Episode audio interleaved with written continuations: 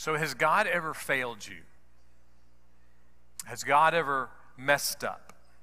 Has God ever done the wrong thing in your life? Well, let me graciously say the answer to those questions is no. But it doesn't always feel that way, does it? No, sometimes it, it feels like God has messed up. Sometimes it, it feels like God has let us down, that, that He's done the wrong thing. Elisabeth Elliot was 30 years old when her husband was murdered by a small group of people in Ecuador while he was trying to tell them about Jesus.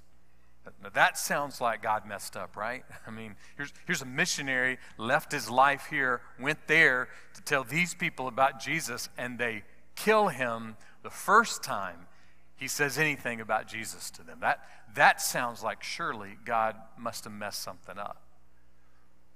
Elisabeth Elliot stayed right there after Jim died. She stayed among those particular people there in Ecuador. She continued to share the gospel with them. She actually watched the men who murdered her husband come to faith in Jesus Christ. So the question would be Did Jim Elliot waste his life? And the answer would be absolutely not. His life and his death was the seed that actually rescued people from infinite death. That, that's what separation from God is. That's what dying without Jesus means. It's, it's infinite death. It's the pain and misery of death over and over and over again.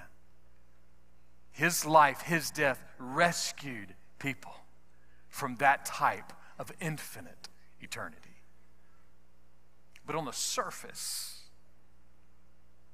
people might say, well, no, I think God messed that one up. He, he let Jim and Elisabeth Elliot down. He, he didn't fulfill his promises. They, they went to tell people about Jesus, and he died immediately. Now, somehow God messed that up. But that's not what Elisabeth ever thought. Years later, she said this God has never failed me. Some of his promises have not worked in the way I expected them to. But over the years, I can see that every one of them has been kept, often in a way that I didn't understand and I would not have chosen. The feelings were there, but, but the truth was greater than her feelings. The psalmist in Psalm 42, he's, he's having a deep moment of despair.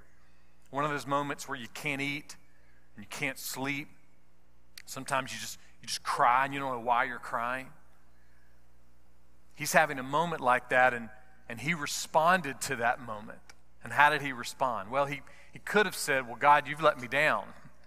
God, you've failed me. God, you've messed up. This, this isn't right. But that's not how he responded. He responded in, in a completely different way. We continue our series, Rope of Hope, where we're trying to find in Psalm 42 that, that one thing that we can grab a hold of no matter what's happening in life. And today, the, the psalmist is, is going to help us in this message looking for hope. He's going to show us what he did when everything was falling apart. He's going to show us how he responded when he was in deepest despair. And hopefully, we will see that as a tool a resource and really the only way to live in our day. Psalm 42, beginning with verse 6, the psalmist writes, My soul is in despair within me. Now, in verse 5, just one sentence back, he, he pulled it together. He'd already said he was in despair, but he, he pulled it together and he, he started hoping in God again. And then here we are, just one sentence later. I mean, just the next verse. And he is undone all over again. I mean, what happened? I mean, was he, was he writing verse 5 in his journal and then, and then he finished and he closed it up and then he just he left? And went to the, the island of Waponi and, and tried to get rid of his brain cloud and, you know, just was trying to move on. And then, and then a month later, he came back, opened up his journal, and, and started up with six. And, and again, he's all again full of despair. We don't know. But, but a straightforward reading, this guy sounds like a basket case, right? I mean, the, the definition of an emotional train wreck, you know? He, he's high, he's low, he's high, he's low, all in the same sentence. Ever been there? Ever had that moment? Or maybe he's just a, a real life person in a really difficult situation. And he's finding that there's moments where he, he can't think, he can't breathe, he can't pull himself together to smile for 30 seconds. Ever been there? Ever had a, a day like that, an hour like that, a, a week like that, a, a year like that? Charles Spurgeon put it this way The axe has been at work in the forest of your domestic joys. In other words, all of your comfort and all of your safety and all of your security is getting chopped down. Ever, ever had a moment like that? Ever had a moment where you were completely wide open? You were completely vulnerable to everything in life? Well, if you haven't, there is coming a day when you breathe your last, you will be completely vulnerable. You will stand before God, you will be completely vulnerable. I mean, if you, if you want to take it to the extreme, you're just going to be naked in front of God. Nothing.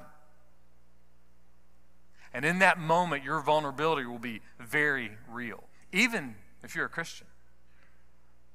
I heard someone say recently that, that because of the death of Jesus, because of the resurrection of Jesus, because of our salvation in Jesus, the Christian will not receive the wrath of God, but the Christian will stand in judgment before God. And that judgment means that today God expects us to obey. If we call ourselves Christians, if we're calling ourselves a follower of Jesus, God, He expects us to obey. So the question for us at any given moment of our life is hey, am, I striving to obey God? And I want to be sure that that image gets in our mind, so, so let me just repeat it in a little different way. No matter who you are, no matter where you're from, no matter what you've accomplished in life, no matter how much money you may have in the bank, no matter what is happening in your life at any given time, every single one of us will stand completely vulnerable before God. We will be completely vulnerable and we will have to answer, as Jesus said in Matthew 25, for what we did and what we didn't do. And according to the language of Jesus, we will hear one declaration, one of two declarations over the infinity of our existence. And those one of two declarations will be Depart from me, or inherit the kingdom prepared for you before the foundations of the earth. Those are the options. If you bring up any search engine, like when just as soon as you bring up your computer, whatever, if it's you know uh, news or if it comes up, the first smattering you're going to see is every single person in the universe that died. It, it's stunning. Every time I, I bring up my computer screen on the internet, it is the five or six celebrity deaths that have happened that day. Or, or athletes or politicians or whoever it may be. Anybody who's famous, it's like if they died, it's the first thing you see. So for me, opening the internet has become death just constant. So it's a good reminder I am not immortal, and you are not immortal.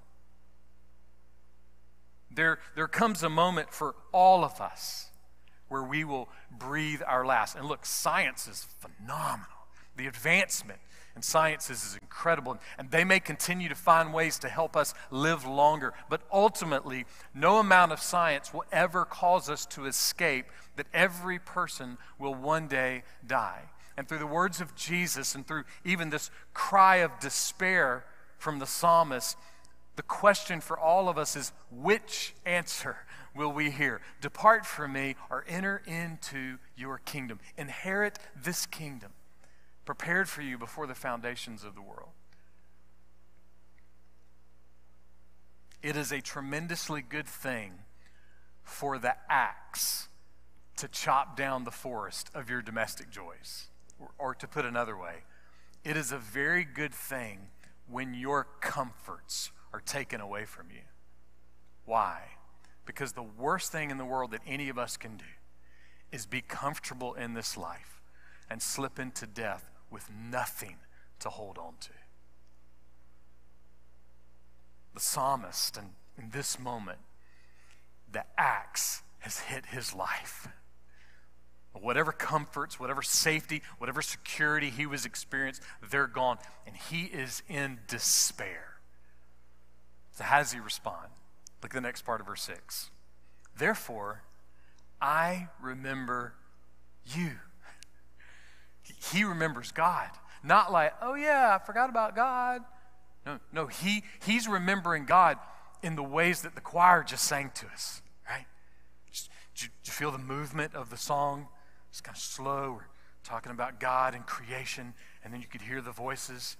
Getting a little louder, a little louder. And, and then we get to that, that moment toward the end of the song, the, the majesty and the glory of his name. That's what the psalmist is doing. The psalmist is having this moment where he's remembering the majesty and the glory of God, the majesty and glory of God that transcends the earth. Look, we don't even transcend this room. And, and, God, the one true living God, He transcends the earth. His majesty and His glory are beyond comprehension.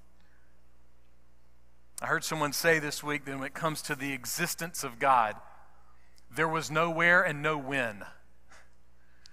There's no, no place and there's no time. He's always been God. God is God. He has always been, He will always be. His power and His glory and His majesty were there in infinity past, in infinity present, and infinity future. There is no one like him. There is no one like God. See, we're not here this morning just to be Baptist. We're not here just morning because the bylaws say we're supposed to have church. We're not here this morning just to, to see friends or sing songs that we like. We're not here this morning just to, just to hear a message.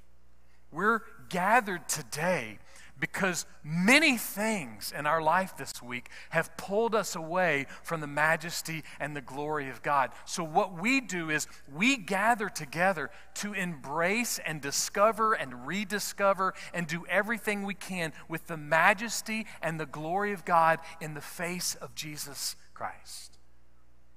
We gather to help each other remember and rehearse remember the, the truth about God, rehearse what God is doing right now, and rehearse what God will do for all eternity and what He'll do with us. But that's why the choir did such a phenomenal job. They weren't winging it this morning. they have practice every Wednesday night at 5:45. Beth invites you right now. You're invited. And you know what they do at practice? They rehearse. And Beth says, Hang on a second, tenors. basses. I need a little more from you. Hang, on a second, altos, soprano. She, she's rehearsing. They're, they're moving through the movements of the majesty and glory of God. And, and so, what the psalmist is doing is he's rehearsing. You know, he's, he's, he's making his mind and his heart, even his body, he's going through not the motions just to go through the motions. He's rehearsing because sometimes in life we can't think and we can't breathe. And we need to know the motions of following after God so that when our emotions are not there, the motions will work for us. And God, in His kindness, will, will put the two together. 15 times in the Old Testament book of Deuteronomy, the Israelites are told to remember God. Here's, here's just one of those times Deuteronomy 5:15. And you shall remember that you were a slave in the land of Egypt. You, you weren't a citizen, you were a slave. It goes on. And the Lord your God brought you out of there by a mighty hand and an outstretched arm. So, what they were supposed to remember is they were not free. They, they weren't free. They weren't free to, to go to school. They weren't free to go to the mall. They weren't free to go to the beach or the, or the mountains. They weren't free to vote. They weren't free to, to do anything. They were free to go home and they were free to go to work. And work was impossible labor, impossible hours, under impossible conditions. They were slaves. And they were supposed to remember that they had been set free. They were supposed to remember that their freedom was supposed to change things. See, they were overwhelmed with slavery. They had no hope. That was not going to change. It wasn't like when they got 18, maybe they could go to college and escape slavery. There was no escape. And yet, God, by His own sovereign choice, by His own sovereign hand, He saved this group of people. He rescued them, He set them free. And they were supposed to remember that, and then that remembrance was supposed to do something. That's what it's supposed to do. Next part of verse 15. Therefore, the Lord your God commanded you to celebrate the Sabbath day. In other words, they were supposed to remember they were free, and then their freedom was supposed to send them into obedience whether it was celebrating the Sabbath day or, or anything else that God asked them to do. Their freedom was actually their fuel. Their freedom was fueling them to not just remember, but to obey. But here's the amazing part these people, they are just like you, and they're just like me. You know what they did? They forgot to remember. They quit remembering, they quit paying attention to God. They quit remembering that they had been set free. In fact, the generation that was physically set free from slavery, guess what they didn't get to do? They didn't get to go to the promised land. Because they quit believing in and quit trusting in and quit relying on it and quit clinging to God. And therefore, they died out in the desert. They, they never got to where they were promised to go because they quit remembering and they quit obeying. That's a sad story. Don't let it be your story. Don't let the, the story of your life be, well, when I was a kid, I remember praying a prayer.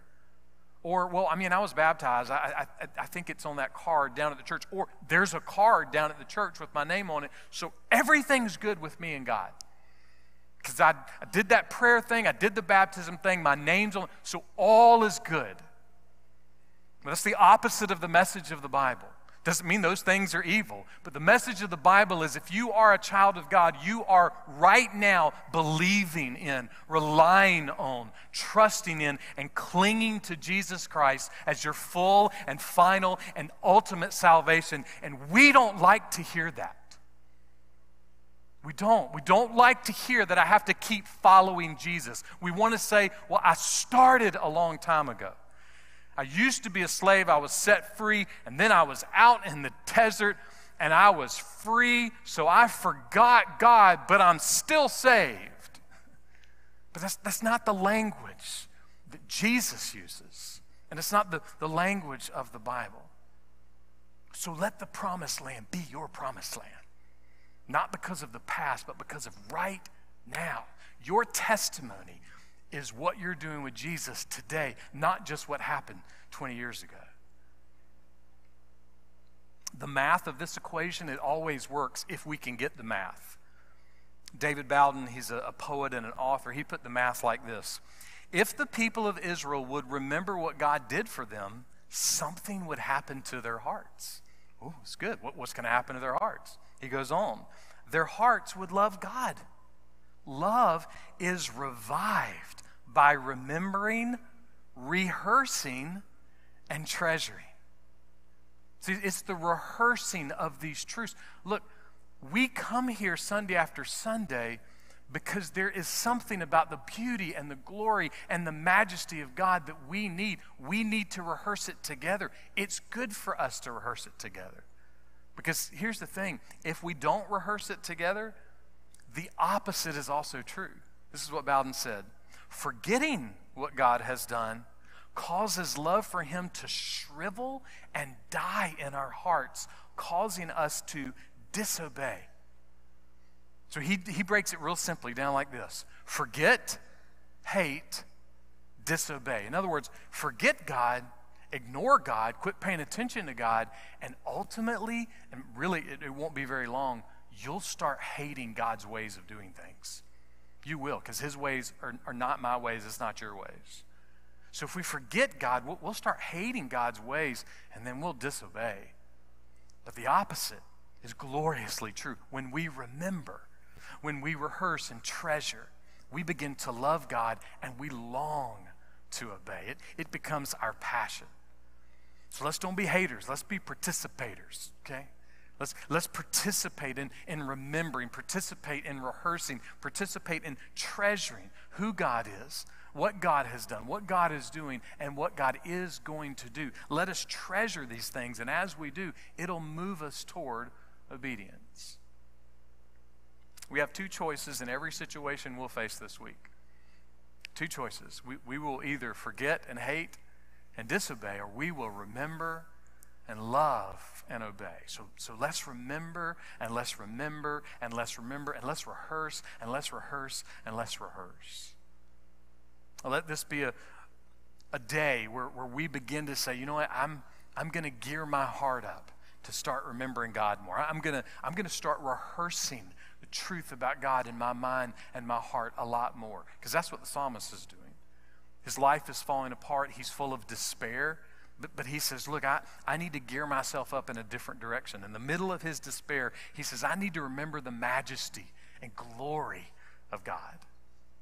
And he's not just doing it randomly either, he's doing it very, very specifically. Look how specifically he is. Verse 6 From the land of the Jordan and the peaks of Hermon, from Mount Mizar. This is a strange moment to, to play, you know, where in the world is Carmen Sandiego, you know, but that seems to be what he's doing. You know, he's, he's in this moment of despair and he pulls out a map. Well, what in the world is he pulling out a map for? Why is he remembering these places? Well, it could be a reflection of verse 4, because in verse 4, he's like, man, I can't make it to church anymore. So maybe it's a physical thing. Maybe this is describing how he's far north in the hills from Jerusalem and can't get to church anymore. I, tend to think there's also a bit of, of spiritual landmarking going on here, right? That, that there's, there's something about these spots that are, are connecting him with his experience with God, things that God has done in his life. About 161 miles from here, there's a, a little road. It's about uh, the length, almost the length of two football fields. It sits about 50 yards from the waves of the Atlantic Ocean. And every time I drive by that little road, every time I walk by that little road, my eyes fill up with tears. Because 39 years ago, it's on that little road that God rescued and redeemed and saved me. And so, so when I'm in despair, sometimes I remember that little road. It has an impact in my moment of despair. There's a, a wooden plank bench on the top of the hill at Bowman Field in front of Tillman Hall at Clemson University. When I was a young man, on that bench, along with my friend Tim, I learned how to wrestle in prayer for myself and how to wrestle in prayer for other people. And so sometimes when I'm having a moment of despair, I remember that bench. We all have these, these moments, these places that, that move within us, that stir something within us.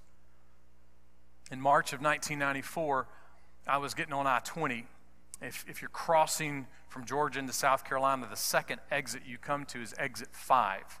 Uh, that's the exit that I grew up on. In fact, my parents' house is still there, same one since 1969. And I remember in March of 1994, I was getting on the on ramp to get on 20 to actually head toward Columbia. And I was listening to a song, For the Sake of the Call, by Steven Curtis Chapman. As I, as I merged onto the interstate, I could see these gigantic uh, petroleum tanks that are, that are still there on that exit in my peripheral view. And, and there was just this moment where I finally relinquished and I gave in to what God had been calling me to do for 10 years. I just relinquished and said, okay, okay, God, if you want me in ministry, I'll, I'll do it. I'll do it. You know, I normally don't pay attention to things like this, but this coming week will be my eighth anniversary here at the church. And the reason that sparked something in my mind is because when I was in seminary, one of my professors says, year eight is the best year of your ministry. If you can make it to year eight, it's fantastic. You know, and his, his explanation was, um, you know, the people have been around you enough, you know, they trust you, and y'all all move together. And he goes, then by year 12, everything's great, you know.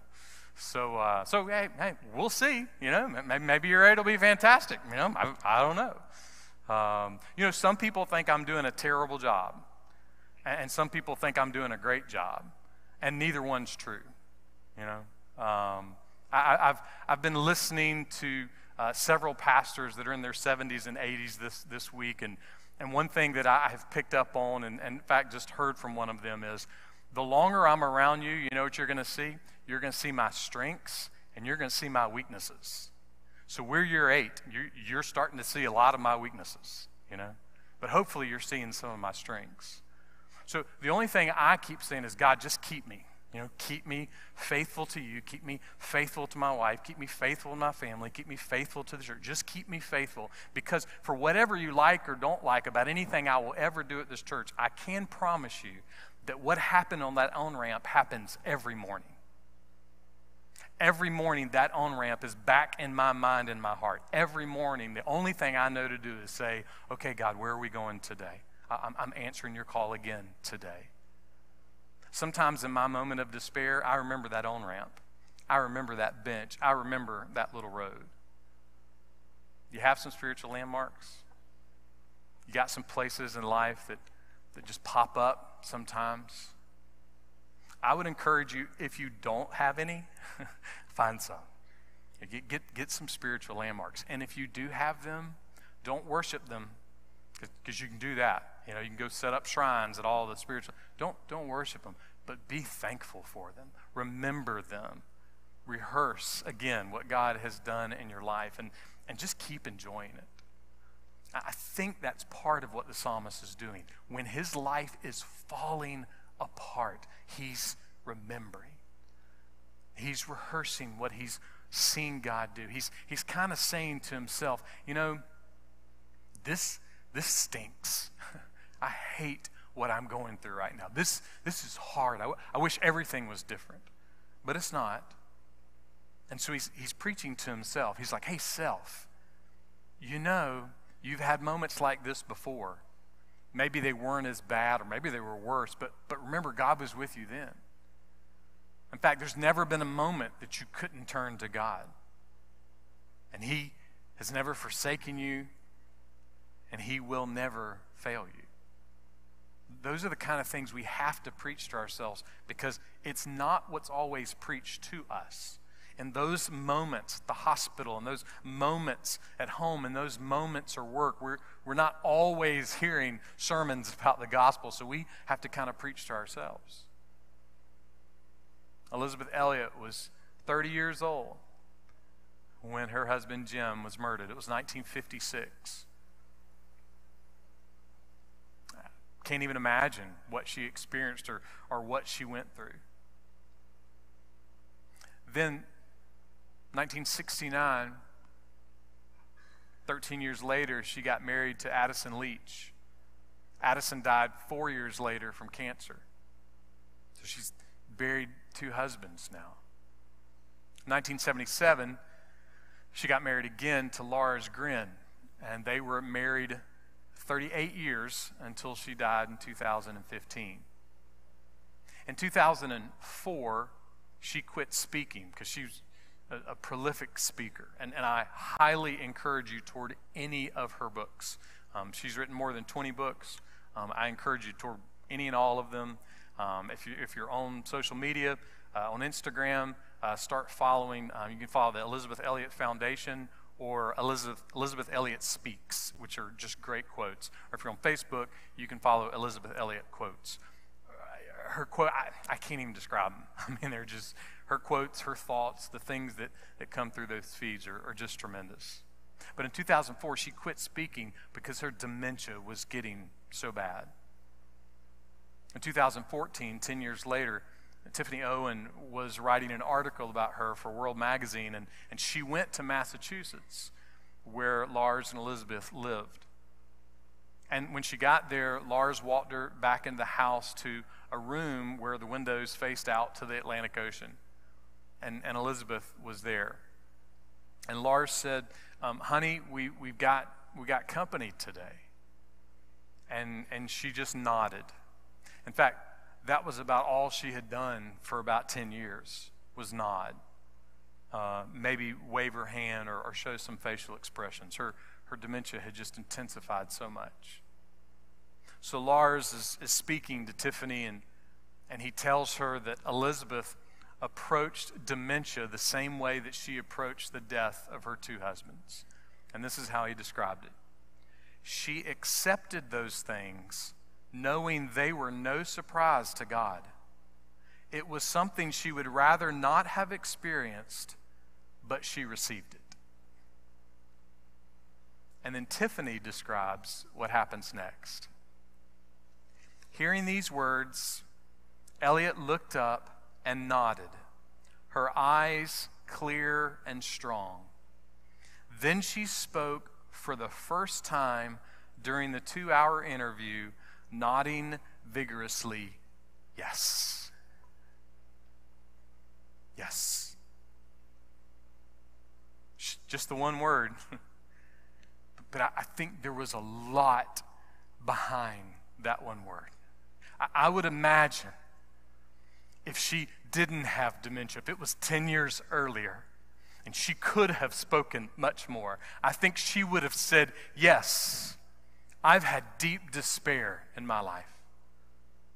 Yes, I have experienced pain and loss in the most tragic ways, the most devastating ways that any person could ever know. Yes, I've had moments where I've been tempted to blame God, to say, God, why did you fail me? God, why didn't you cause this to work out? But then, in my moment of despair, I remembered. I, I, I rehearsed what I knew about God, what God has done, what God is doing, and what God is going to do for me through Jesus Christ. And I have hope. And I remember the, the glory and the majesty of God in the face of Jesus Christ, I remember what God has accomplished through the birth and the life and the death and the resurrection and the promised return of Jesus for me, for many, but for me. And as I remember those things, I can keep telling my mind, God has never failed me. As long as I have Jesus, God has never failed me.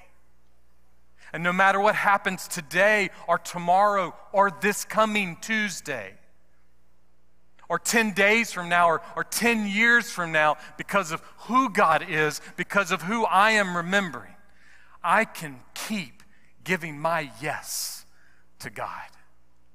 Yes. Yes. So, I, I just graciously leave us with, with one question for each of our hearts. Are you giving your yes to God.